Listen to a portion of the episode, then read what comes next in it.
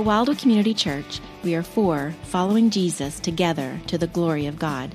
We're for the church, for the community, for the nations, and for the next generation. To contact us or for more information, see our website at wildwoodchurch.org. We're going to be continuing a sermon series that we began last week called Mission Prep. It's a sermon series that is helping us understand how God is preparing us for the mission that He has called us to. The mission of following Jesus, bringing glory to Him, and inviting others to do the same. Now, last week we saw from Second Corinthians chapter 1 that one of the ways that God prepares us for the mission that He has called us to is by comforting us in the midst of our affliction so that we might be able to comfort others with the comfort that we have received. Uh, today, we're going to continue our discussion of how God prepares us as we look at 2 Corinthians chapter 1, verses 12 through chapter 2, verse 4, as we see a little bit about how God also prepares us by clarifying and calibrating our expectations and our motivations as we are on mission with Him. So, we're going to see that today.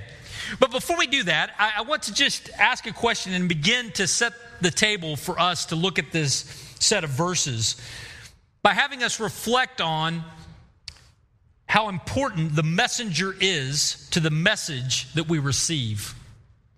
Now, our culture has answered that question. How important is the messenger to the message? Well, our culture would say that it's pretty important.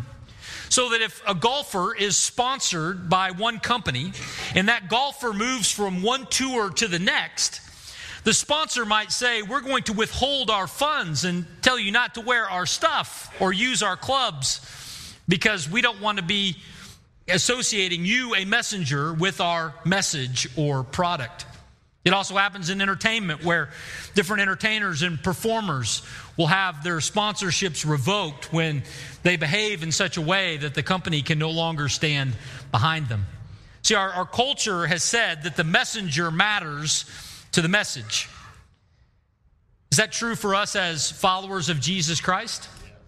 If, if we are the messenger and God's truth is the message, do our lives really matter? Well, friends, we're going to look at that today as we look at 2 Corinthians chapter 1, verses 12 through chapter 2, verse 4. And what we're going to see is that, in fact, our motivations and our lives do matter connected to the message that we share. We'll see today why and how we might apply that. We'll do so as we look at these verses together. So if you've got a Bible, take it out and turn to Second Corinthians chapter 1 beginning in verse 12. The apostle Paul is writing to his friends in Corinth and this is what he says. He says, "For our boast is this, the testimony of our conscience, that we behaved in the world with simplicity and godly sincerity, not by earthly wisdom, but by the grace of God, and supremely so toward you. For we are not writing to you anything other than what you read and understand, and I hope that you will fully understand, just as you did partially understand us. That on the day of our Lord Jesus, you will boast of us as we will boast of you. Because I was sure of this, I wanted to come to you first so that you might have a second experience of grace. I wanted to visit you on my way to Macedonia and to come back to you from Macedonia and have you send me on my way to Judea. Was I vacillating when I wanted to do this? Do I make my plans according to the flesh, ready to say yes, yes, and no, no at the same time?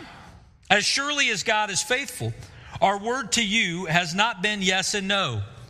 For the Son of God, Jesus Christ, whom we proclaimed among you, Silvanus and Timothy and I, was not yes and no, but in him it is always yes. For all the promises of God find their yes in him. That is why it is through him that we utter our amen to God for his glory. And it is God who establishes us with you in Christ and has anointed us, and who has also put his seal on us and given us his spirit in our hearts as a guarantee. But I call God to witness against me it was to spare you that I refrained from coming again to Corinth. Not that we lord it over your faith, but we work with you for your joy, for you stand firm in your faith. For I made up my mind not to make another painful visit to you. For if I cause you pain, who is there to make me glad but the one whom I have pained? And I wrote as I did, so that when I came, I might not suffer pain from those who should have made me rejoice. For I felt sure of all of you that my joy would be the joy of you all. For I wrote to you out of much affliction and anguish of heart, and with many tears, not to cause you pain, but to let you know the abundant love that I have for you. Now, friends, in these many verses, we're going to see three things today that will help us understand how our lives matter, how the messenger matters with the message. We're going to see it in three movements today. So, what do we see? The first thing that we need to see is this misunderstandings happen. Misunderstandings happen. This really sets the table for these verses. There was a misunderstanding that had occurred between Paul and the church in Corinth. Well, what was that misunderstanding? Well, we need to look a little more in depth at these verses to see it. Let's review Paul's history with the Corinthian church, something we began talking about last week. Paul, together with his friends, had traveled around the Mediterranean Sea on his second missionary journey and had landed in Corinth and had helped start the very first church in that city. They had stayed there a considerable period of time, about 18 months, and they had seen an active congregation begin. After his time in ministry there, Paul took off, but his heart, at least a part of his heart, remained there in Corinth. And so he writes them a letter, the letter of First Corinthians. And so he writes them this letter, and in that letter, he is encouraging them, but also he is challenging a number of the things. Probably some things that he had seen during his time of 18 months in ministry there, but also things that had been conferred to him by others who had visited the city. So Paul is continuing to pastor this church, even as he is doing so from a distance. But apparently, that letter of First Corinthians was not responded to in a full and proper way by the church in Corinth. So Paul didn't just send a letter, Paul came back. He made a second visit to the city of Corinth. And he spent some time in ministry there. And it was a hard and painful experience as he called them to obedience. We don't know exactly what the issues were that they were dealing with, but we know that the church in Corinth was erring in certain ways. And so Paul goes and challenges them to bring their lives in line with the light of the gospel but they resisted. And so the visit was very painful. Paul said at that time, it's, it's my hope and it's my, my, my, my de- determination to come back through this city at a later date for us to have some time together. He called it a second experience of grace. that's, a, that's a great way to talk about it, isn't it? You know, we had a first service today at 8:30. So the 9:45 service from now on we will call the second experience of grace. And then we have an 11 o'clock, a third experience of grace. Um, Paul said he had a desire to make it back to that city and spend some time in ministry there with them. But that's a visit that didn't happen. Paul actually changed his plans. He intended to come back quickly for a third visit, but he did not do so. And instead, he sent them a letter a letter that he calls a sternly worded letter, challenging them on their persistence in disobedience. This is something that is hinted at two different spots in this verses that we read earlier. He said, I refrained from coming to you again in Corinth, and I made up my mind not to make another painful visit. So he said he was going to come, and then he didn't come. Instead, he sends a letter. But the letter that he sent apparently accomplished some good. That painful, stern letter helped the people begin to get it. He, he said they partially understood what he was trying to communicate. I think by saying that, what he's saying is, you are understanding now what I'm calling you to do, a sin that I'm asking you to walk away from, a leadership issue I want you to address. You partially understand it. They got the content right, but there was a misunderstanding related to what was going on in the interior of Paul's life. They were misunderstanding his motivations. So they partially got it. They partially got it. Now, how is it that a group of people who were as connected to Paul as they were could find themselves misunderstanding the leader of their church. How could that happen? Well, we see that they were misunderstanding as we look at verses 12 to 14 and then in verse 17. Paul here is, is addressing their concerns. And so we kind of have to extrapolate based on what Paul says, maybe what some of the accusations or misunderstandings were all about. See, they were possibly thinking that Paul was making his decisions on the basis of earthly wisdom. In other words, Paul, you said you were going to come, you didn't come, so you must not have come because you talked to your leadership consultant, your leadership guru, who laid out a flow chart and a plan and looked at your calendar and said, You can't come. Or perhaps they were saying, Paul, you said you were going to come, but then you didn't come. And a lot of what you say is real wordy and you're kind of obtuse and hard to understand. They only partially understood it. Or maybe they just thought, hey, Paul, you said you were going to come and you didn't. Are you vacillating? Are you kind of flaky? Can you not be counted on? Are you untrustworthy? See, the, the, the, Corinthians had an experience with Paul, but they were drawing some wrong conclusions. They were misunderstanding his heart, his motivations, what lay behind his actions. Now, why do misunderstandings occur? How can they develop? Well, we, we can think of this in light of this passage, but I think these principles have application for all of us. See, the Corinthians saw that Paul's plans had changed, and they assumed that if his, he was changing his plans, that it was because his character was changing. But that wasn't true. It could be that there was another reason for Paul to change his plans. Not because he was somehow weak in character or untrustworthy, but perhaps he was making a wise decision to bring that change. Sometimes a change of plans does not equal a change in character. A second reason for the misunderstanding happened because there was more going on than they knew. We saw last week that Paul talked about his experience while he was away. He said that his experience in Asia was a sentence of death Paul was going through some very challenging times, some very trying times that no doubt would have impacted his availability and ability to travel. Perhaps he changed his plans just because life was really full. There was more going on than what the Corinthians knew.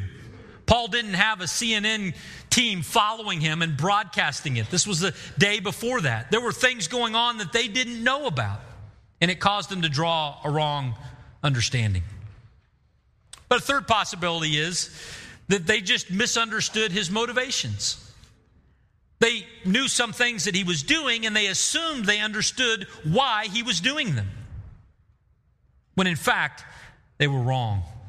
And so a misunderstanding developed between Paul and the Corinthians.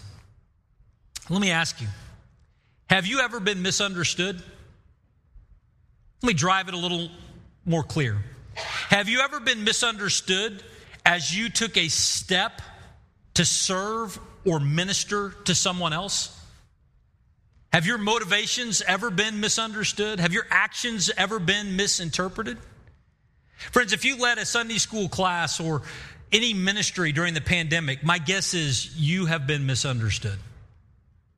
My, my, guess is that if you have ever gone to confront a friend who was in the midst of a sin, that you have been misunderstood. My guess is if you have ever dealt with anything weighty or challenging as it pertains to your faith, whether it was in your family or your business or your church, my guess is you have been misunderstood. How do we process that? How do we deal with that? Well, because misunderstandings happen, we need to have a grid for how we think through this. Warren Wiersbe helps us a little bit. He says, if you live to please people, misunderstandings will depress you. But if you live to please God, you can face misunderstandings with faith and courage. Friends, if you have ever been misunderstood as you have reached out to minister or serve to someone else, guess what? You're in amazing company. Paul himself was misunderstood. And you know who else was misunderstood? Jesus Christ. People saw what Jesus did and they said, The devil must be inspiring you. Now, that is a misunderstanding. Misunderstandings happen. So, two questions. The first is Have you ever been misunderstood? Have you ever been misunderstood as you have reached out in service or ministry to others? Second question Have you ever misunderstood someone else? Now, this gets a little closer to home, doesn't it? When I'm talking about you being misunderstood, you're like, yeah, preach it, Pastor. Go for it. I am misunderstood. World, understand me. But we think that we are clairvoyant. We think that we fully understand everyone else's motivations. We think we know what all is going on in their lives. And so we make determinations about people's motivations in light of their responses. Friends, as we look at these verses, may we approach them with a humility, not just with a desire for others to understand us, but also with a humility that says there are maybe things going on that we are not aware. Misunderstandings happen. Well, in light of that, what are, how does Paul respond? How does Paul respond to their misunderstanding? Well, he responds in, in a couple of different ways. The first thing he does is he reminds them and us that our motivations matter. Our motivations matter. What motivates our actions matter. Now, the Corinthians had correct information, and that information was that Paul said he was going to come and then he didn't. And because they had that correct information, they made some assumptions. They began to judge Paul. And their assumptions went something like this You said you were going to come, and you didn't come, so you are untrustworthy, Paul. We can no longer trust you, and therefore we might be a little skeptical of the message that you're sharing. But not only that, I think that there's evidence inside of these verses that would say that they weren't just saying that he was untrustworthy, but also they were accusing him of being unloving. In other words, Paul, you decided not to come because you have another church that you're interested in. There's another group of people that you're caring for. You don't care about us. You don't love us. You sent us a letter. I mean, come on. You said you were going to come. We wanted to have coffee, not read a book. That was the concern, and those were the accusations. That was the misunderstanding that had occurred. So, Paul begins to address those concerns. And he wants them to know what really motivated his change in plans. Now, when he does that, he, he calls to the witness stand two different witnesses to address and verify his motives. Who are those witnesses that he calls? Well, the first witness that he calls to the stand is his own conscience. He says, on the interior of me, if, if I could just open my heart and you could see my conscience, you would see that my conscience is clear and clean about the decision I made not to come. He says, if you were to see my conscience and know what is going on on the inside of me, you would know that I have behaved in this world with simplicity, not duplicity. I do what I say that I was going to do, and if, if a change happened, it happened for a good reason. He said, I've behaved with a, a godly sincerity, not trying to mislead you in any way. He said, I made my decision not on the basis of earthly wisdom, not on the basis of a leadership guru or consultant, but he said, I made my decision influenced by the grace of God. God Himself led me to the change.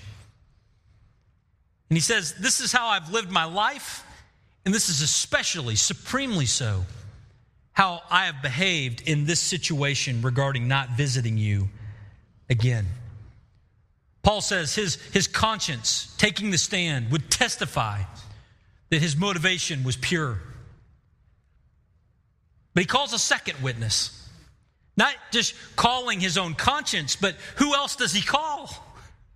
He calls none other than God Himself. In other words, in order to vindicate Him, says, He says, and now I would like to call to the witness stand God.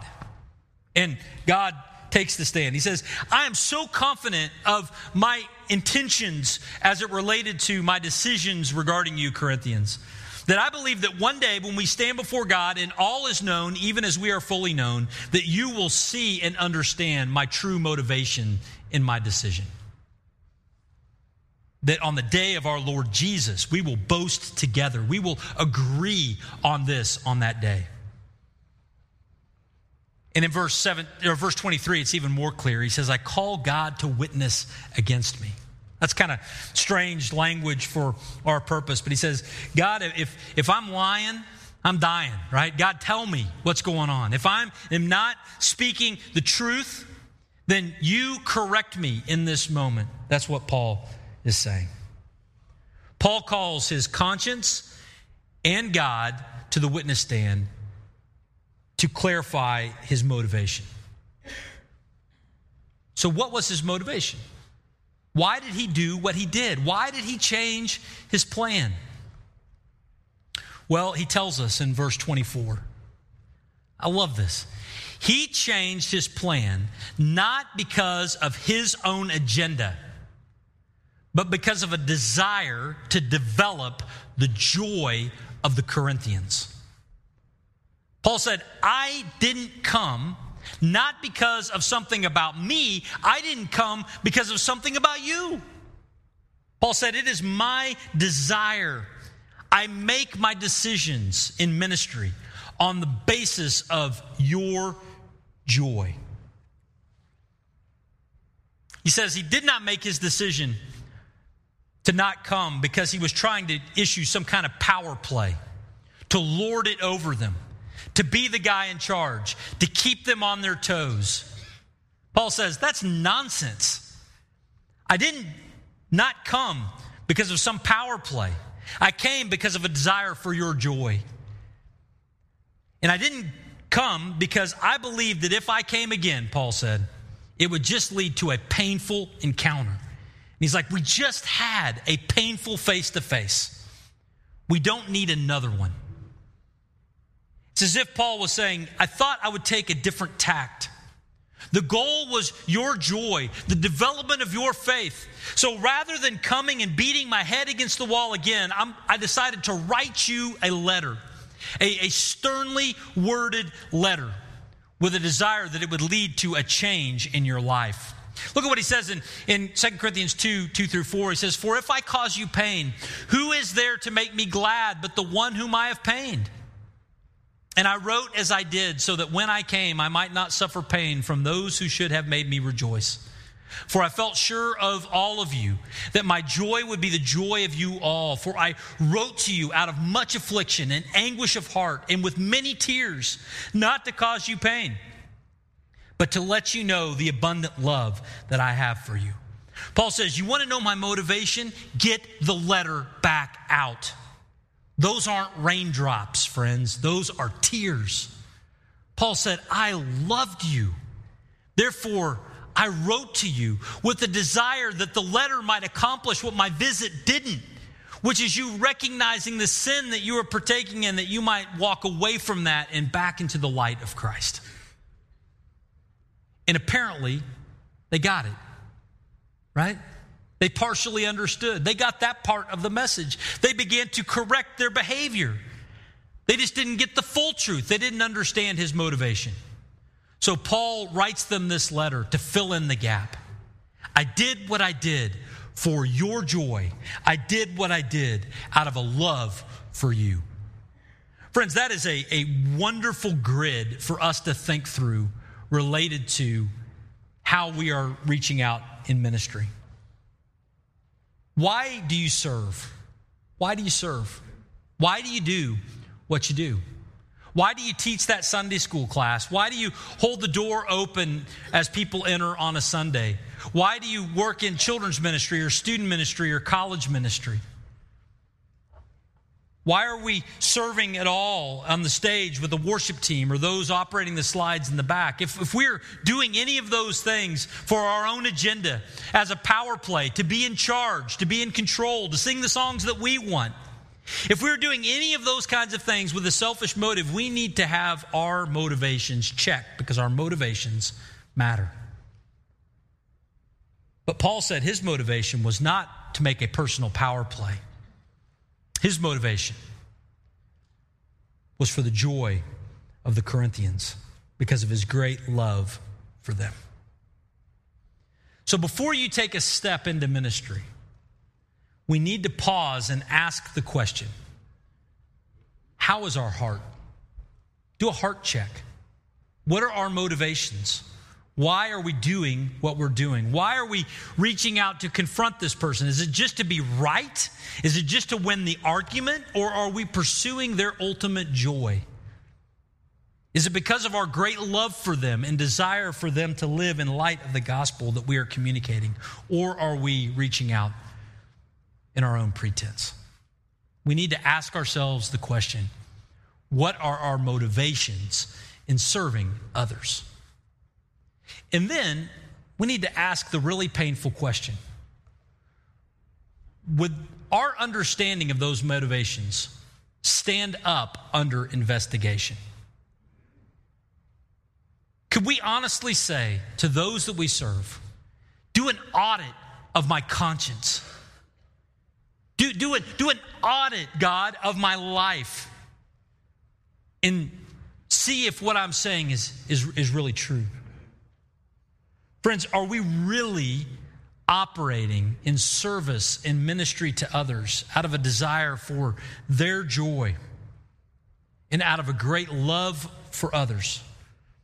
Or are we doing things merely to build our own platform or to gain our own attaboys, whatever it might be?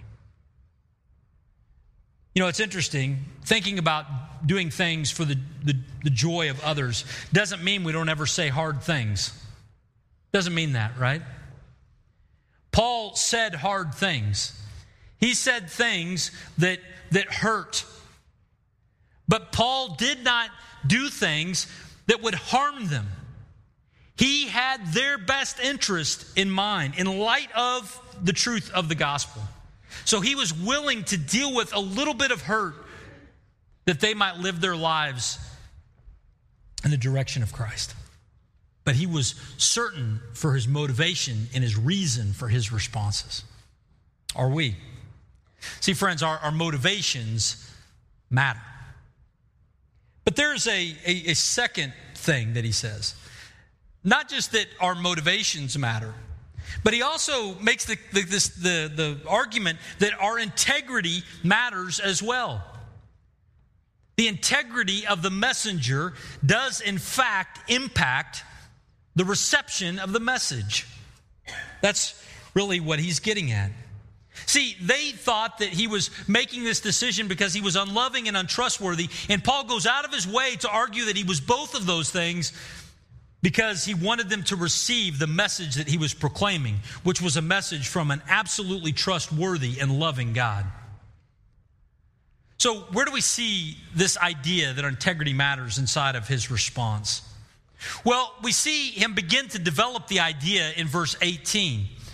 And he anchors it to God Himself, the character of God. He says, The God that we are serving is faithful. He is absolutely faithful. When He says He will do something, He does it. Absolutely. 100%. You can trust Him, Paul says. And this God who is faithful has demonstrated his faithfulness in an epic way through the person of Jesus Christ. These verses that we read sound a lot like that song we sang earlier today, too. Yes and amen? See, Jesus Christ, the Son of God, whom Silvanus and Timothy and Paul proclaimed, who we proclaim here at Wildwood, friends, this God is a God who is faithful, so that when He says yes, it's always a yes. And God has promised lots of things.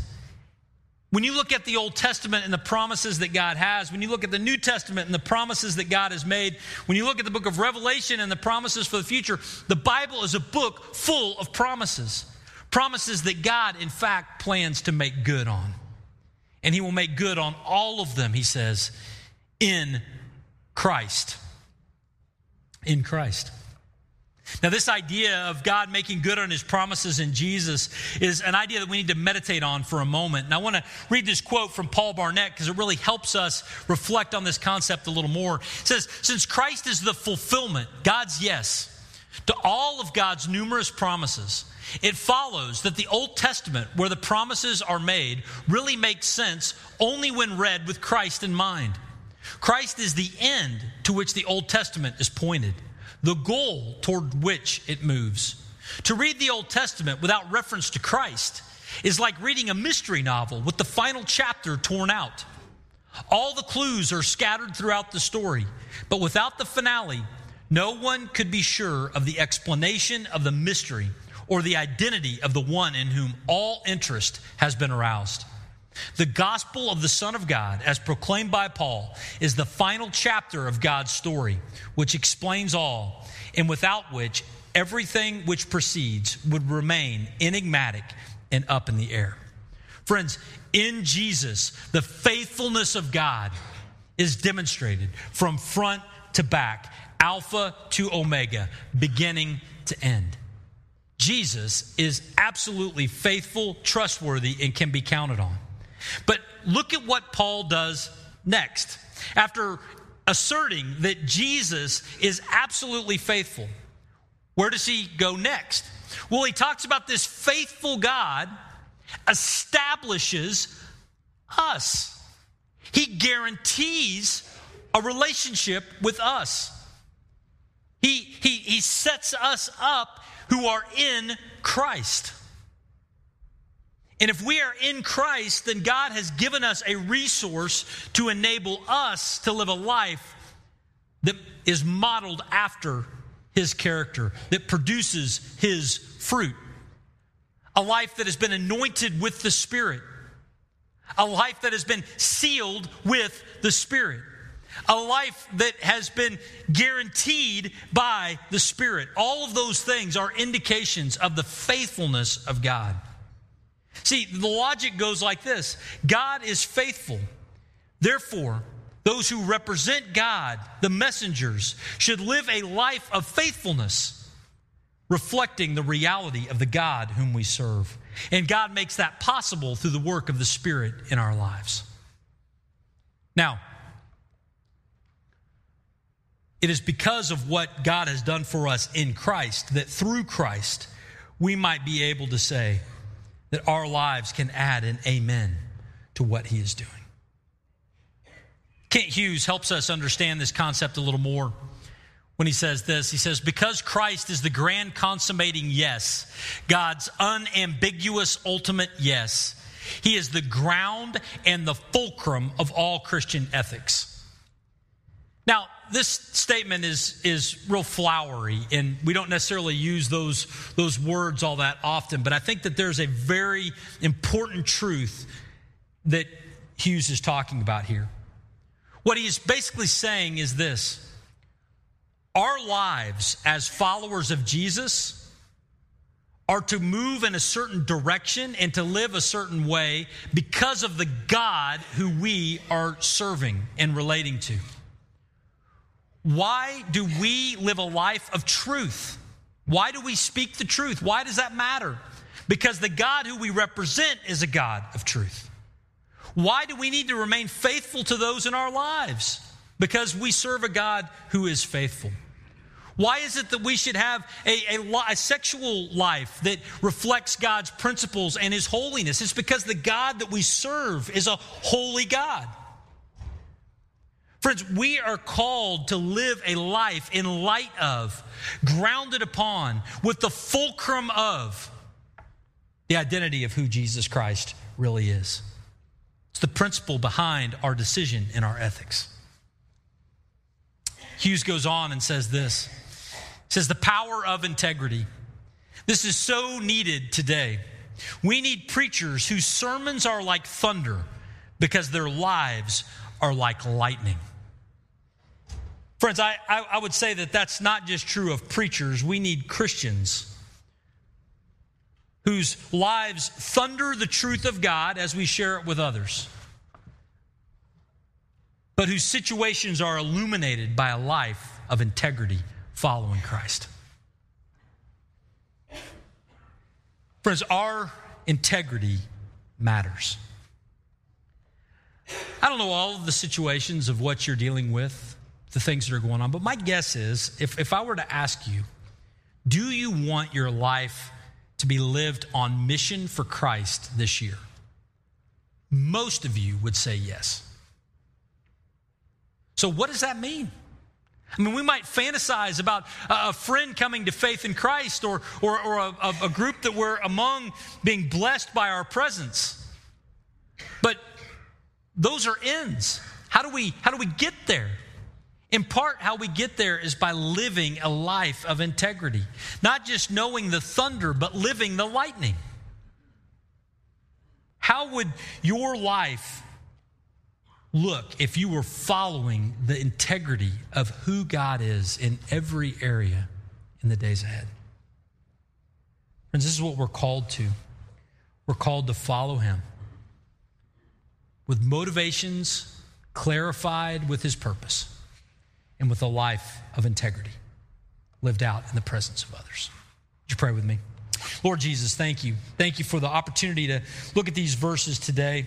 Thank you for just the reality that in light of this, we are broken people. Our motivations are not always pure. And our lives have been dotted and marred and scarred by, by so many wrong decisions. But we are so thankful, dear Lord, as we gather here today reminded of these perspectives, that we also can be reminded of the grace that is found in Christ, of the forgiveness that is available in Him, and of the Spirit empowerment that follows trusting in you.